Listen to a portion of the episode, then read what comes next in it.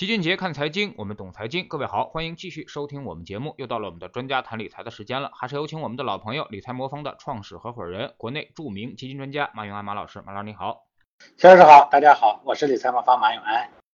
一般情况之下，在投资市场上，股票的波动风险呢是明显要大于债券的啊。不过今年呢，股债行情啊，却令投资者感到一些疑惑。很多债券基金最大跌幅也是很大啊，接近了百分之三十。即便在近期市场有所反弹的情况下，跌幅呢也在百分之二十啊。究其原因，在这些跌幅较大的债基当中啊。很多都带着可转债的字眼儿啊，那么马老师能不能给投资者解释一下啊？可转债到底是什么基金啊？那么这些基金呢，呃，为什么今年会出现比较大的跌幅？呃，很多对资本市场有一定认知的投资者都知道啊，股票或者股票基金的波动呢比较大，相对而言呢，债券呃或者债券基金的波动呢会小一些。所以呢，股票基金呢一般都叫做进攻型资产，而债券型基金呢一般叫防守型资产。但是呢，嗯，这个其实有些时候啊，所谓的债券呢，它也是它也是划分不同的品种的。呃，债券基金呢有两种特两种特点，第一呢就是大部分时候股票和债券呢它的走势呢是相背离的，就是股票涨的时候债券呢往往不怎么涨，但是呃债券呃股票跌的时候呢债券呢往往会涨起来，但偶尔也会有股债双杀的这样的例子。另外啊。今年呢，这个债券市场的下跌的一个主要原因呢，就是钱老师前面讲的很多呢，其实是可转债。呃，这个可转债这个东西啊，虽然带着一个债的字眼，但是它又有可转两个字，其实它是既有股性有债性的。这呢，其实很多时候会把一些对投资呢略知一二的投资者给晃进去啊，就是觉得债嘛，这东西肯定是安全的，但是呢，他忘了这是可转债。那可转债呢，其实它不是纯正的债券。买，可转债的债券持有人呢，它有个特点是可以按照发行时约定的价格把债券转换成公司的股票，所以呢，它其实是既有股性有债性的。嗯，所以它的价格呢，既会受到股票行情的影响，也会受到债券市场的影响。今年呢，股票市场表现并不好，尤其是前四个月啊，有比较大幅度的下跌。嗯，而可转债呢，因为有一定的股性啊，所以股市呢整体出现下跌的时候呢，它的这个价格呢，自然也就不可避免。那不过按照常理判断，可转债整体相对于股市的波动应该会小一些，因为它毕竟有一部分债型的。也就是说，当可转债的价格低于折现价的时候，只要约风险，那么至少可以保证不赔钱。之所以今年以来很多可转债基金的跌幅呢比较大，甚至超过了百分之二十，接近百分之三十，除了市场原因以外呢，我觉得与基金经理的管理能力也是分不开的。我们看今年以来业绩排名靠后的可转债基金，他们可持有的可转债呢，普遍问题就是风险过高。可转债的初始发行价格大概都在一百块钱，而可转债的价格越高呢，它的属性就越靠近于股票，所产生的风险呢也就无限趋同于股票。当然，在市场好的时候，它的表现会好一些，比如说去年八月份。呃，我跟齐老师当时做过一期可转债的节目，当时呢可转债的涨幅就比较大啊，市场关注度呢也比较高，大家就开始追高。但是当市场表现不佳的时候，像今年一季度这样，风险过高呢，对基金净值的负面影响就很大，这是一个方面的原因。当然，今年债券市场下呃债券基金的下跌呢，还有一个原因就是一些这个嗯债券基金啊。尤其是一些可转债债基金呢，并不完全投资于债券，它还会有一定比例的股票，甚至有些的股票比例呢，其实不算低，甚至能做到百分之三十左右。这样的话呢，这个选股能力也好，持有的股票本身也好，在市场下跌的时候呢，也会带来净值的波动。所以不要去看债就觉得就觉得是安全的啊，可转债呢，尤其其实风险比较大。同时呢，这个我们所谓的。二级债基就是既可以做股票，还可以做一些二级市场啊，既可以做债券，又可以做一些二级市场股票的这样的一个债基呢，它的风险本身也比较大啊。那您觉得可转债这种类型的资产啊，现在适合投资吗？啊，为什么现在呃什么样的投资者才适合投资可转债这样的产品？嗯，当然，我们说任何一个长时间存在的资本上的投资品种，它都有投资价值。不过呢，不同的机构和个人，它的投资需求不一样，因此呢，它可转债呢是不是适合，它就不太一样了。呃，比如说咱们都知道股神巴菲特啊，他是很喜欢可转债这种投资品的。有些公司来找巴菲特谈投资的时候呢，他就会以类可转债的方式参与。像二零零八年呃金融危机的时候，当时呢因为高盛啊差点过不下去了，所以他就呃找了这个巴菲特，那希望他能投点钱，帮助高盛呢渡过难关。当时呢，巴菲特给他提的要求就是啊，签了一份协议，向高盛呢投了五十亿美元。但是呢，这五十亿美元呢，购买的是他年化股息率百率的是百分之十的优先股。同时呢，他还获得了一份看涨期权，就是拥有今后五年内任意时间购入五十亿美元高盛普通股的权利。哎，行权价格呢是每股一百一十五美元。呃，这个呢，在美国呢，呃，他们应该算是可转换优先股，其实与可转债呢相差不大。那本质上来说呢，不管是可转换优先股还是可转债，都是对背后所在公司的一种投资。如果公司本身的投资价值不大，那么即便投资者持有可转债的成本较低，也不一定能够赚到钱，可能还会赔掉更多的时间。要知道，在 A 股市场呢，可转债的债息呢并不高，无法与利率债和信用债呢来相提并论，甚至有时候呢还没办法跑赢通胀。另外呢，可转债的价格整体波动会比股票小一些，但它并不是没有波动。像最近这个今年前半年这种波动呢，其实是挺大的。所以，如果投资者对背后的公司不完全了解的话，那么一样有可能会在波动中呢被震下车，拿不到应有的投资回报。所以。嗯，什么样的人，什么样的投资者适合投可转债？我个人认为，那些对公司的基本面和未来发展有一定的了了解，但是呢，没办法像专业人士那样去思考公司的未来，或者由于渠道原因不能像机构那样进行实地考察的投资者，在价格相对合理的时候呢，投资呢是有助于长期持有的，获得相对稳定的回报。但是无论如何啊，这都要建立在对企业的基本面和行业发展有足够的认知水平之上，不然呢，你就不是在投资，就是在赌涨跌。呃，但是现在也有方法说，这个可转债的现在的可转溢价并不低啊。其实现在我总觉得，现在可转债不如直接上股债的比例更划算。不知道马老师您有什么看法？哎，其实这个我很认同这个齐老师的观点。我呢是一直不太建议投资者投资可转债啊，甚至相关的基金我都不是很建议啊。呃，除了可转债呢，其实嗯。有很多呢，大家以为很好的投资品种，我们都是不建议投资的。比如说所谓固收加，不建议的原因，我在理财魔方的 APP 里头写了，大家感兴趣的可以去听。确实呢，目前呢这个市场底部啊，有些人会觉得说投资可转债的性价比呢是比较高的，但是可转债它最大的问题在于，呃，既有股性有债性，大家都知道这个两边都沾的东西呢，说明两边都不太好。啊，这就是往往一个东西说两边都占便宜，通常的代表它两边的便宜可能都不是很大。那可转债呢，最大的问题也是这样，跌的时候呢，它投资者不一定能承担得住市场下跌的时候带来的这个风险，涨的时候呢，也不一定能享受到上涨的红利。因为市场上有一只可转债基金啊，啊，规模还比较大的啊，新全某可转债基金，最大回撤呢是二零一五年，当时超过了百分之五十，单日最大跌幅超过了百分之十三。哎，比主板的股票还狠。在二零一四年十月的低点买入这只基金，在二零一五年的最高点抛出的话呢，涨幅大概有百分之七十八，听上去是不错的。但是同期上证指数，哎，这么灭的一个指数涨幅都翻倍了。而二零一五到二零一九年的这段时间呢，这个基金几乎没赚到什么收益。虽然后面是上涨了，但是投资者呢持有四年不动，这个估计大部分人都是撑不住的。当然，我不是说它不好啊，但投资者必须清楚，最好的投资一定是适合自己的。哎，又想收益和风险适配才可以。就像人生病了需要吃药，你本来可能需要一个疗程的药就把病治好了，你硬撑着吃了三个疗程，你看病也治好了，但你觉得这个有没有必要，对吧？所以理财魔方的我们的平台上的组合基本上是不配。主投资于可转债的基金，就是主要投资可转债的这样的基金，我们一般不配，啊，就是问题就在这个地方。所以我觉得它上涨的是上攻能力不太好，下跌的时候呢，抗跌能力也不太佳，是两边都沾了。你说我确实不知道，我两边便宜都想沾一沾，我也我也不求好，这种情况你倒可以去试一试。但通常像我们这样能非常清晰的把股债债分开，呃，能很好的掌握这个股债的配置比例的这样的话，我们一般呢就就不会去投它。就像我像刚才提到的，人生病了需要吃药。但是吃什么药，吃多长时间的药，要由病人本身的情况来定。那你你这个药呢，又能干这个，又能干那个，可能药性都不够，最终呢治病呢就是治的都差强人意，对吧？或者说你本来不需要吃那么长时间的药，你吃了那么长时间的药，你不需要吃那么大量的药，你吃了那么大量的药，这其实就是我不太配置可转债基金的一个主要原因。更重要的呢，每个人能承担的风险其实是不一样的。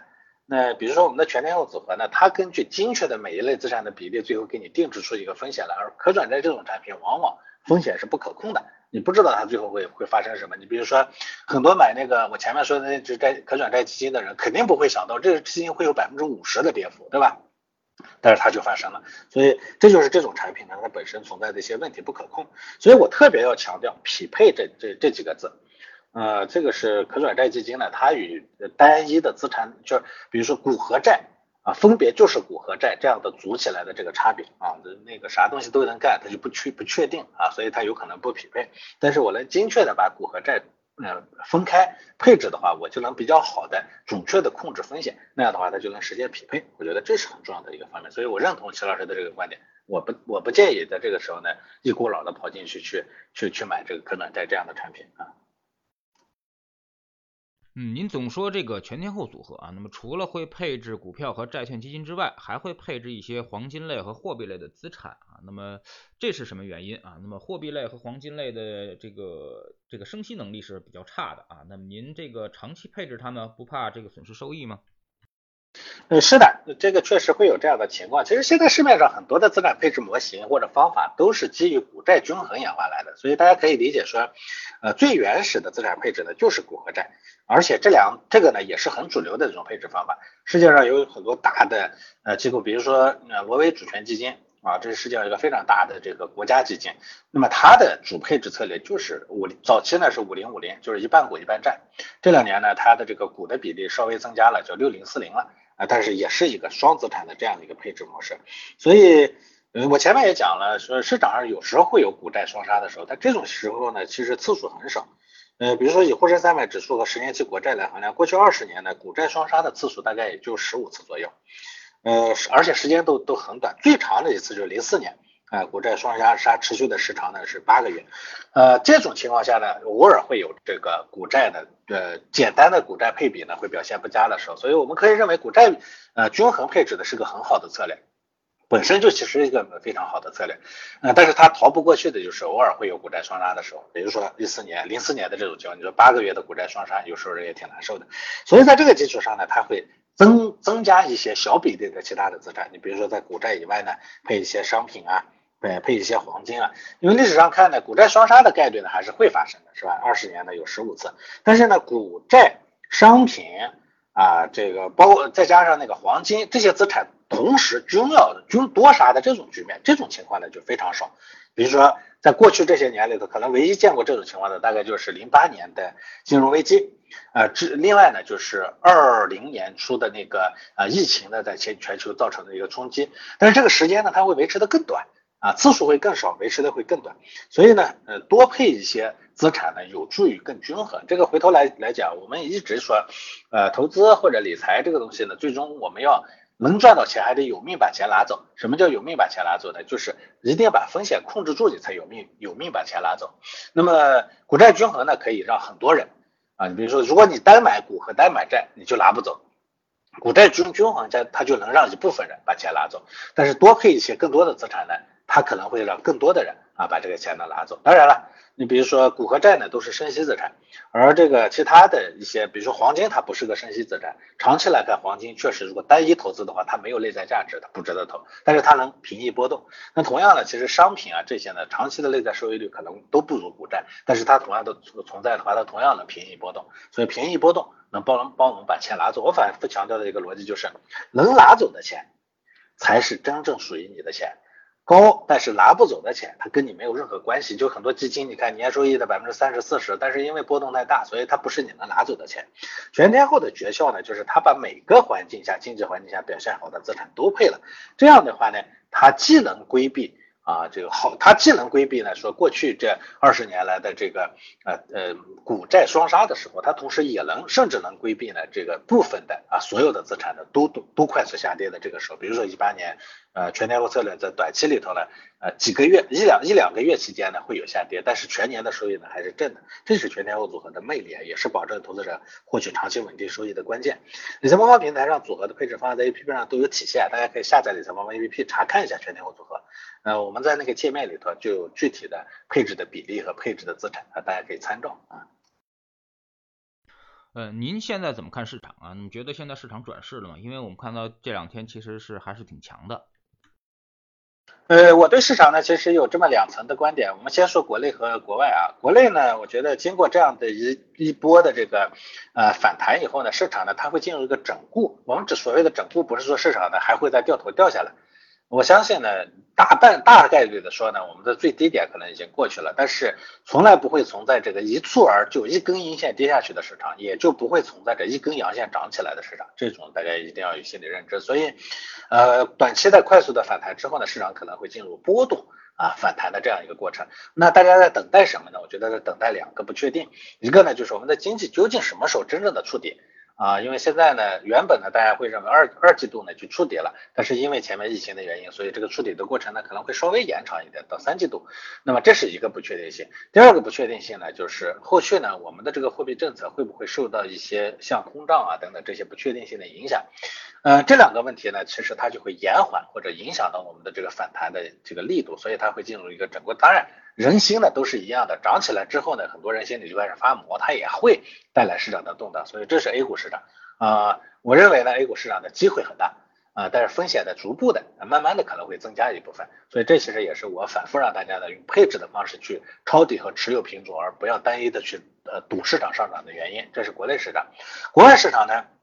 现在呢，大家最大的纠结也是影响最大的呢是美国的加息。啊，这个加息呢如约而至，而且呢，从六月一号呢，这个它的缩表也开始了，嗯，所以呢，大家呢对现在的这个美联储不停的放的狠话呢，还是心里有压力的。当然，我也始终认为，在九月份以后呢，市场呢基本上可能会尘埃落定，大家会看到。呃，如历次美联储的加息一样，都是呃雷声大雨点小。但是呢，在这个事情在尘埃落定、在确定之前，市场呢还是有压力。所以美股呢，我估计还会在一个呃比较大的，虽然它已经下跌了百分之二三十了，但是它还会有一个还会在比较比较大的这个波动过程中。所以综合来看，我觉得未来的。机会大于风险，但是这个机会呢是带着巨大的风险出现的机会啊，就相当于我们看到了黎明正在喷薄而出，太阳正在起来，但是这个太阳后面呢，它不停的有乌云遮遮盖，所以呢，千万别赌说这太阳一下子就会就会就会在在一会儿里里头就会这升到升到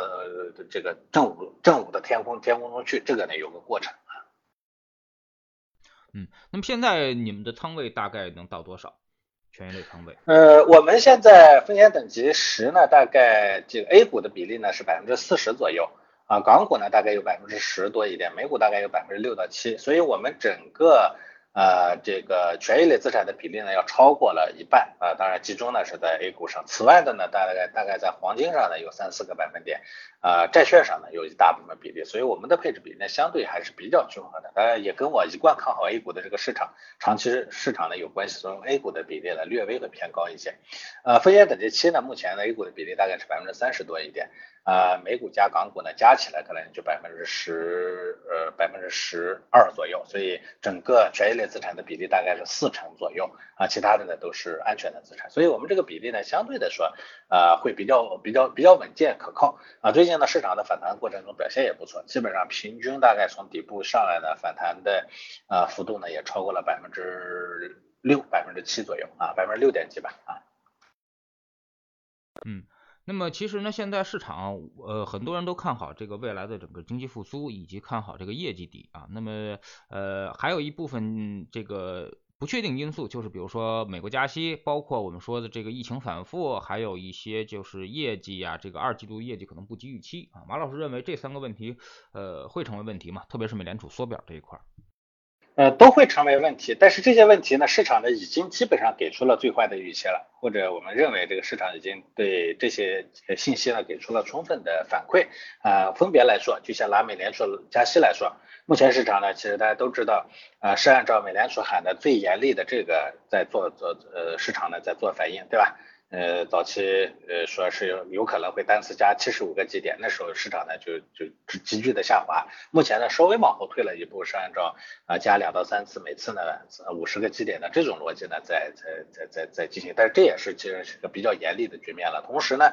这个缩表呢其实也是在按照啊比较大幅度的缩表的这样的一个信息呢在进行反馈。市场呢它是按照预期在决定当前的价格，大家对美联储加息的这个预期已经是比较坏的了，所以目前的价格也。反映出那个比较坏的预期，未来呢，这个实际的加息的幅度大半超不过这个，很很可能啊，我一直的观点，我认为很可能最终呢没有那那那么严重严重。那么这种情况下呢，价格呢就会慢慢的回来一部分。这是呃对于美美联储的加息。那对于中国经济的这个呃，这基本上大家也都有最坏的预期了。啊，这过去的这两个月加一个月是吧？呃，中国最大的两个城市分别因为疫情的影响的这个停动，那到到重启的这个过程，大家都知道了，对经济实际的影响特别大，而且数据也也表表明了这一点，是吧？啊，之前公布的数据，上海的这个这个这个经济增速呢下滑了百分之六十一，对吧？所以呢，最坏的情况呢，基本上市场也有预期。那呃，另外呢，其实其他的一些要素啊，那这个这个导致的这个上市企业的盈利的下滑，大家也都是有预期的。所以我们还是这个逻辑。呃，实际情况发生的时候会有影响，但是如果大家已经对这个实际发生的情况有最坏的预期了，那么未来的影响都不一定是负面的。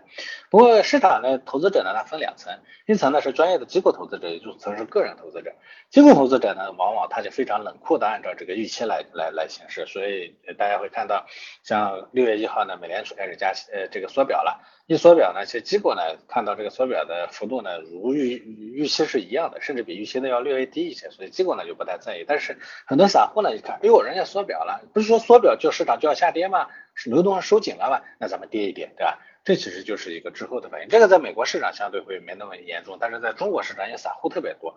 所以呢，往往呢在实际的情况在发生的时候呢，市场还会被它冲击一下。但是这种冲击呢，因为它是非理性的冲击或者滞后的冲击，往往呢最后给市场会砸出一个小坑来，给这个机构呢收割啊带来一个机会啊。所以我个人觉得，呃影响会有，但是没有那么大了，不用特别担心啊。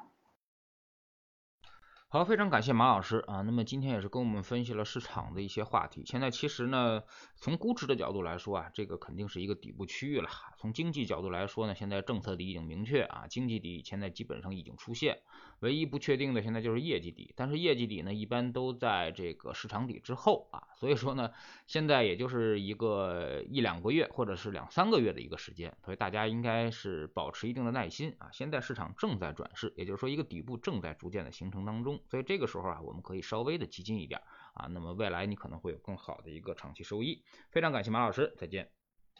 好的，再见。